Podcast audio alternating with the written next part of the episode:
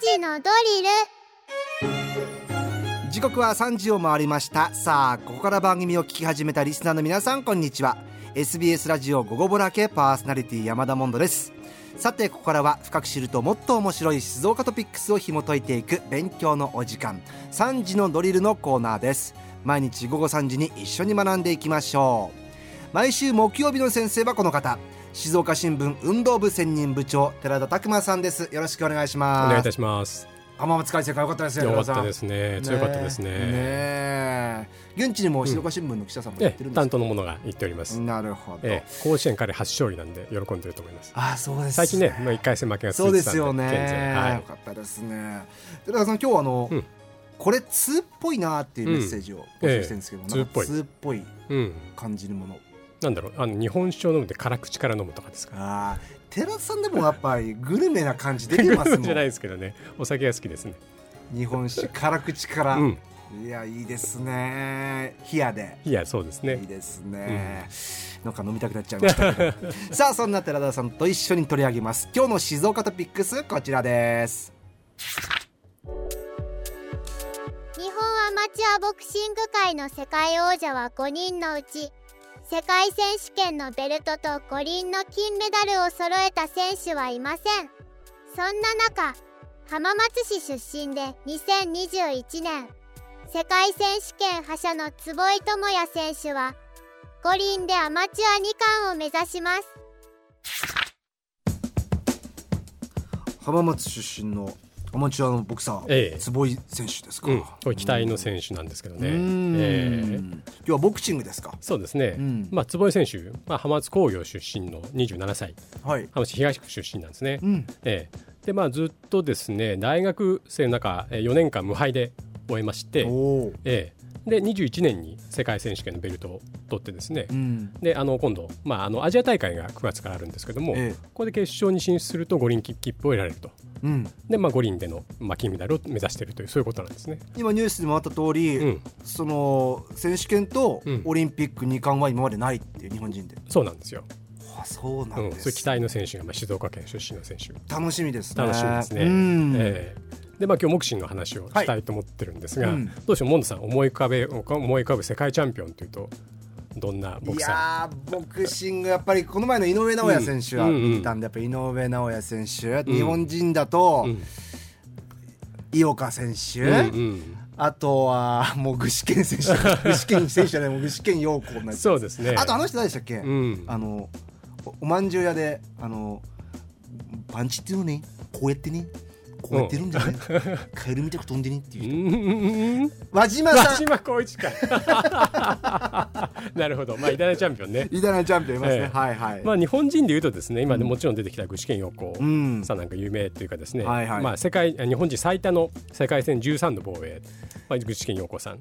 なんですが具志堅さんってやっぱすごいですよすねごいんですよ。まあ、日本人でもでもですね、まあ、まず名前が上がるのはファイティング原田さん、ああファイティング原田さん、ええ日本人で初めてフライ級バンタム級2階級制う覇、んもう今ね80歳になられてますけども世界殿堂入りした最初のボクサーなんですね。えええええとか高橋穂積選手とかんバンタム 5, 年間世界王座を守ったとかね、まあ、いろいろまあ名選手いっぱいいるんですけども、はいなんといっても、まあ、あのモンドさんもおっしゃいました井上尚弥選手。うんこれモンスター怪物って言われてまして、まあ、7月下旬に世界4階級王者になったんですね。この前の試合うんすごかったですね、で日本ボクシング史上の最高傑作って呼ばれてまして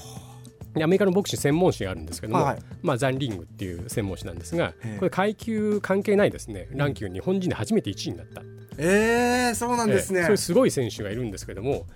ただ、うんボクシングの人気って今モモンドさんも挙げられましたけど、ん昔ほど今ボクシングって人気がないのかなっていう。正直ちょっとわからないところが多いかな、うんかつてはねすごく大衆スポーツの人気で、ええまあ、漫画なんかもいっぱいありましたよね。そうですねまあ、いうのは明日の城とか、うん初めの一歩とか初めのね一歩ねそういうのあったんですけど、うんまあ、今そこまで人気ないかな、すねまあでも言葉の中でもパンチの効いた味とか、うんうんうん、うん、こうジャブで揺さぶるとかはいはい言いますねいますよねその君の瞳にノックアウトとかあちょっと これ昭和っぽいですか ーそれ最近言わないけど、言わないけどねははまあでもボクシング用語って結構日常生活でも使われてると思うんですけど、うんそれはそれぐらい、ま、昔は一般的だったんですが、うん最近ちょっとそういう意味では人気がないのかな、うん、っていうんでまあ今日ちょっとボクシングの魅力を伝えられたなとは思いおうんです願けいどしね、ます、うんまあ、ボクシングの起源っていうのは、うん古代ギリシャまで紀元前まで遡るんですけどももともとローマ時代ローマ時代は奴隷同士をコロッセウムで死ぬまで戦わせるっていうああれがボクシングの起源なんですか、ううんでもこれってまだスポーツじゃないんですよね起源があるんですけどあー確かにね、うんええええで今のルールが定まるのは1900年頃なんで、まあ、比較的最近なんですけど、ああそうですね、うん、でもスポーツとしてのボクシングって頭脳戦とかですね、うん芸術的とかって言われるんですよ、うんうんうんまあ、今日これがなぜかっていう話を、はいしていきたいと思うんですけどねお願いしまあ、プロとアマがあるってことは門野さんもご存知ますうんはいそれは知ってます、うん、でプロとアマってですね、まあ、同じ競技なあ競技ではあるんですけども、まあ、大きく違ってですね、はいあのアマアマアマえーボクサーですね、はいアマチュアアマチュアは短距離うんで、えープロはですね長距離っていうふうに言われるんですよ。えどういうことですか、うんまあ、1組に1ラウンドってありますよねこれはい3分間なんですけど、プロはですね8から12ラウンドなんですねええでアマチュアって3ラウンドしかないんですよ。あそうなんですか、でこれは今最初に言った坪井選手はいこれアマチュアで世界一になろうとしてるので3ラウンド三のラウ短距ン離ド選手なんですね。はあこの3ラウンドの間間にいかうにんってことですね、そうなんですよえでまあ勝敗の観点も違ってですね、うんプロっていうのはどれだけ相手に深いダメージを与えたか、えうんうんうん要するに手数よりも有効打ええが大事になるんですけどアマチュアのし、えー世界っていうのはですね、まあ、試合っていうのは質の高い打撃数強くても弱くてもパンチが入れば1点なんですね。オリンピックの場合はこっちのルールってことですそか、ういうことです。だかああそういうことなんだら綺麗にパンチを当てた数を競うんですよ。はあ全然違いますね、うん違うんですプよロとうん。でもそう聞くとなんかアマチュアって軽いのかなとか思っちゃうかもしれないんですけうどんうんうんでも実はアマチュアの選手出身の選手の方が技術が高くてですね、えまあ、攻撃にしても防御にしてもえ、うん、で井上選手もアマチュア出身なんですよ経験を積んでからプロに転向してるんですね。あそうなんです、うん、であの私はねあ原田龍二さんって昔これあの伊東市出身でですえねえ飛龍高からプロになった選手なんですけど、ええまあ、この方は私取材したことがあって、うんこの原選手ですね、うん早くにお父さん亡くされて、うんお母さんが青の手一つで育てられて、ここから155センチで、うんまあ、軽量級だったんですけど、うんまあ、飛龍高校高校時代に選抜インターハイ国体3冠お取おっててですね強かったんですよ。はいで強かったんですけど、まあ、あの僕高校3年生の時取材したんですが、ええただ彼進路迷ってまして、うん大学に行って進学して、うんあのプロ目指すかうんもう五輪とはプロ目指すかうんでもねやっぱそれをお母さんにずっと育ててもらってるからっていうんで、彼実はですね競馬学校に入ったんですよ え要するに軽いしジョッキーになろうとしたジョッキーになる騎手になろうっとしてこた、まあ、競馬学校入るの実はすごく大変なんめですちゃよめちゃ大変ですよね大変なんですよ、で入ったんですがやっぱりボクシングの夢をですね捨てられずですね、うもんう一回プロに目指すんですようん、うんそれで日本王座東洋、えー東洋太平洋王座についてですね、ええ世界戦に挑戦したんですがここで敗れちゃったああそうなんだこれすごく物語に持った選手だったんですけど、でも今ジョッキーに転向できるっうん、ていうぐらいやっぱ運動の能力というかそうなんですよすごいってだこからボとクサーっていうのは本当に運動神経がすごい優れてるへー方じゃないとできないんですよね、そういう意味でもねだって今ボクサーサイズなんてのもあるじゃないですかあそうですねボクシングやってダイエットみたいなのもありますから、うんもう本当全身使うわけですもんね当然ですけどそうなんですよねうんでボクサーも、まあ、ちょっとボクシングの話戻るんですけども、タイプって分かれまして、うんその、えーっとアウトボクサーとインファイターって大きくある2つに分かれるんですよ、アウトボクサーとインファイター、うんまあ、インファイターっていうのは、うん間合いを詰めて打ち合うタイプの選手なんですね、うんうんうんまあ、まあボクシング起源に近いっていうかはいもともとはみんながインファイターだったんですけども、うんアウトボクシングを確立した人がいるって言うんですよ誰ですかアウトボクシングこれはですねモハメド・アリおおまあ皆さん名前は知ってるかと思うんですけど 僕やっぱりい猪木さんとうん戦うんったってそいうとうですころねで知ってます、はいそうですね、んまあかえってヘビー級だったんですけども、うん蝶のように舞い蜂のように刺すって言葉がこれを聞いたことのある方いらっしそゃれるってかと思うんモですけハどメド・アリからなんですかそうなんですよで間合いを取りながらチャンスに来た時に攻撃に転じるでヘビー級にそういう技術の駆け引きを持ち込んだんですねはあかなりそのスポーツとしてのなんていうんですかねあの形を確立したのがモハメド・アリなんですよボクシングへー面白くして魅力をですすね作った人っうんうんていうことなんですよね。だからただ単に詰めてバババじゃなくて、うん間合い取って隙を見つけてとうか、ん、あれってモハメド・アリからなんだそうなんですよ。でパンチっていろいろと種類が何種類かあるんですけども、うん、基本のパンチってモントさん何だと思います、ジャブストレート、うんうんストレート、うんうんまああの合ってるんですけども、まあ、ジャブなんですよまずジャブまずあのポボクサーになるための練習のジャブなんですよジャうんまあ、あのパンチしてその今おっしゃったストレートストレートフックフックアッパアッパーはいはいーですね、まあ、フックってこうちょっと曲がりなって横から、えね、鍵をかけるように打つやつ、でアッパー下からえ突き上げるやつ、うんこれあるんですけどもでこれまず、まあ、右利きですと左のジャブこれがまず練習するってこれがまずないとボクシング戦えないんですよ、右利きだと左のジャブ、うん、なんでですか右でパンチなんですこかれってですね要するにこう、まあ、構えますよね左手を前に構えますね右手今だったらは右手今我々構え合ってます構え合ってる、はいファイティングはいポファイティングポーズですねこれ、うん取ってますよね、はいこうすると相手の前を取るのって左のジャブなんですよ相手の周りを取るのが左のジャブはいここで相手との距離って取れるんですね、ジャブで。ええでこれまずこれがまずそのアウトボクサーの基本なんですよ、ええほジャブ。うで仕留めるのは右うん、右であったり、フッあクあでまああっフたックり、であったりはあ、うん、あるんですけど、でジャブもこれ素早く戻せるとダメなんですよ。ファイティングポーズ取ってますよ取っねて。ますまあ、はい、打ったら開きますよね。あー顔のところが開いちゃううかん、だらか、らこう素早く戻さなきゃいけないんで すよ。へえこれをまっすぐまっすぐパンチしてまっすぐ戻すこれを素早くするってこれまずボクシングの基本なんですね。これできないと、うんまずすぐやられちゃう。いやちょっといいことを教わ った夏祭りでロニーさんと戦うからいいことを教わったジャズまずジャブを練 習ジャしブをてて練習でどこ狙うかって急所ってどこだと思いますかボクシングえー、やっぱ顔顔なんですけど顔のどこら辺だと思います、どこだろうほっぺとかじゃなくてあ真ーん中うんこれね顎なんですよいやめっちゃ不利じゃないですか 僕僕めちゃくちゃ不利じゃないですかあそうかやっぱ顎でバーンってやりますもんねなんでかっていうと、ええ顎を打たれると、ええこう頭が大きく動きますよねうんうん要するにこうやって脳震盪を起こしちゃうんですよあだからファイティングポーズ取ってえ顎出してダメですよ顎を引くあ顎引く顎を狙われないように顎を守るいや僕不利だ なへえもちろんねそのあの肝臓の方、まあ、ええ大体体の右側にあるんですけども、ここも守んなきゃいけないんですようんこれもボディーブローってボディーブローって言いますねこれもボクシング用語ですけどこれも後で聞いてくるんで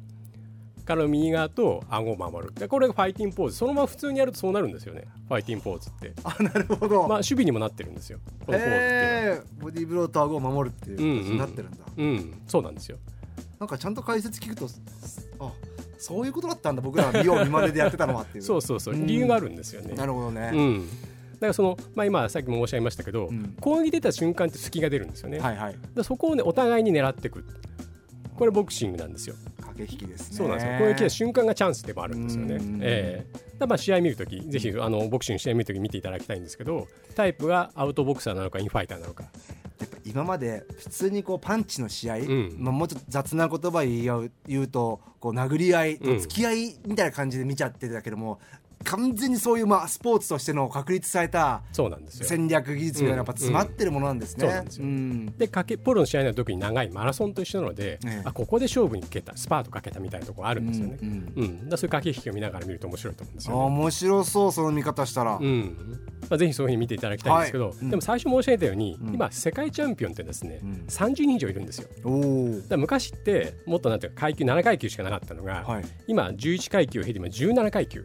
まあ、女子だと18階級あるんですね、まあ、これ体重にええよって違うんですけども、まあ、細分がされた方がまあフェアっていうか、うんまあ、面白いっていうのもあるんですけどう、んでまあ、それだけじゃなくてですね分かりにくいのはうん団体がですね分かれちゃったんですよ WBA 世界ボボクシング協会っていうのがうんもともとあったんですけども、はいそれから WBC 世界ボクシング評議会、うん、 IBF 国際ボクシング連あー盟聞いたことない WBO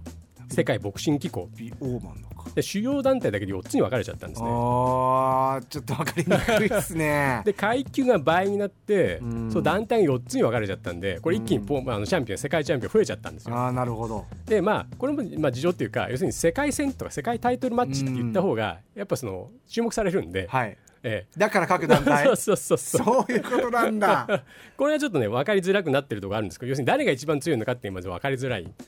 ところがあるんですよ。え、寺田さん、これファンからすると、うん WBC のファンだよとかっていうのもあるってことですかうーんっていうわけじゃないんだそうですねファンっていうかそうなんですよね、でも自分がだから応援してるボクサーがどのタイトル持ってるかとかあーどこにうんいるかで要するにその、えー、4階級のあの井上尚弥そうなんですけど、うん4階級を統一王座っていうのもあってですね、おー、なるほどう。ん、ったら WBA のチャンピオンと WBC のチャンピオンが戦うみたいな要するにそれぞれのベルトをかけて戦ってあーまあ、勝った方がそういう統治していくってこういうのもあるんですよ。えええだからまあそこら辺も見ながら分かってきると世界戦っつってもまあいろいろと種類があるし、うん統一戦とそれぞれの世界戦ってこう違うんだよって、まあ、これも見方ではあるんですけうどね。んええ勉強になります本当うに、ん、でもねプロっていうのはさっきも言ったんですけどええ要するにその、まあ、相手に深いダメージをどれだけ与えるかってこれで勝負が決まるじゃないですか、はいそうするとそんなに年間何試合もできないんですよ、ああそうですようんね、それに長距離でしょええマラソン選手と同じでそんなすぐ、うんまあ、翌日またマラソン走れってできないんでですきよ、ないうん、でアマチュアって、まあ、そういう3ラウンドなので、うんこれは要するにトーナメント戦とかできるんですよ、まあ、オリンピックとか見てもそうなんですけど、今度もアジア大会もそうなんですけど、うんええというとですねだからまあ今言ったようにプロとアマの違いなんですけど、なんですけどだから要するに、まあ、五輪でですねうんトーナメント王者決めるじゃないですか、うんで坪井選手は言ってるんですけども、うん対戦相手を選べないアマのチャンピオンこそ世界最強なんだと。うん、へえなるほど、まあ、しかも試合数も多いしそうそうそうそう我々が見る機会も多いよっていうことですね、だからさね途中で申し上げましたが、うんアマだから軽いってわけじゃなくてないようん、選べないんですよねプロだとそうんのプロモーターみたいな方が入ってですね,、そうですね相手を決まっていくんですけど、うんアマチュア誰が来ても戦わなきゃいけないで真のチャンピオンはアマだっていう、まあ、そういう誇りを持って坪井選手戦ってるのうで、んまあ、ぜひ注目していただけたら本なと当思でいますすね応援援したいですね、うん坪井選手、えーまずはじゃあ次のパリオリンピックですかそうですね、まあ、9月にあのアジア大会開幕して先ほど申し上げたんですけどもここで決勝に残れば、うんまあ、上位2選手が五輪の切符取れるのでまずはこれを取ってほしいなと思います注。目していきましょうめちゃくちゃなんかボクシング見る目が変わりました 本当に基礎の基礎を教えていただいただけでも変わりますねありがとうございます、というわけで木曜日の先生静岡新聞運動部専任部長寺田拓馬さんでしたありがとうございましたありがとうございました。今回のこの内容はニュースアプリあなたの静岡新聞キコットでも聞くことができます復習にぜひ使ってみてください今日の勉強はこれでおしまい